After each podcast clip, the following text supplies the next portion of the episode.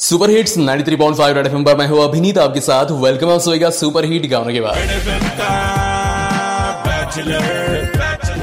सो आज आपल्यासोबत आहेत लडाखवरनं सोनम वांगचूक आणि त्यांची एक मुवमेंट सध्या सोशल मीडियावरती प्रचंड ट्रेंड करते आहे. ती म्हणजेच बॉयकॉट चाइना तो सोनम जी आपल्यासोबत आहे. सोनम जी हमारे यहाँ पे चाइना के बेहतरीन फीचर्स वाले मोबाइल्स आ गए, जो कि सस्ते में मिलते हैं. और साथ ही बहुत सारे ऐप्स भी है, जैसे कि टिकटॉक जिसकी हमारी युवा पीढ़ी जो है यंगस्टर जो है, वो अडिक्ट हो चुकी है.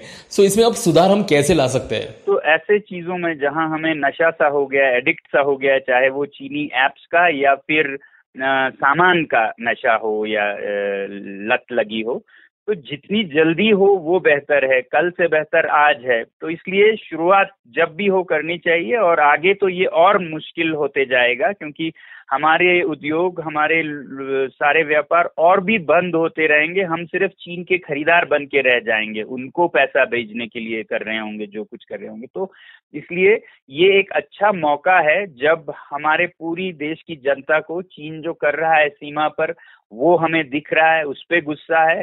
पैंडेमिक जो महामारी हुई, उसमें उसने उसका भी फ़ायदा लेके दुनिया को कितना तकलीफ़ दिया और खुद उसका फ़ायदा ले रहा है, ये भी हमें मालूम है।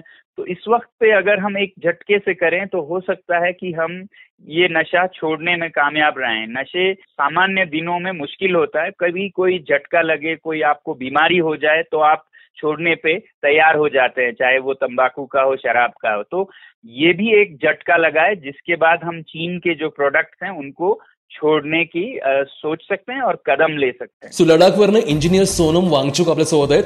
जे थ्री इडियट्स मूवीमधलं फुंगसुक वांगडू हे जे कॅरेक्टर आहे ते त्यांच्यावरूनच इन्स्पायर्ड आहेत. तर सोनम वांगचूक जींशी मला अजूनही बोलायचं थोड्याच वेळामध्ये. कुठे जाऊ नका ऐकत राहा. Ninety three point five red F M मी अभिनीत तुमच्यासोबत आहे. सॅनिटायझरने आपले हात जे ते वारंवार स्वच्छ धुत राहा. बजात रहो.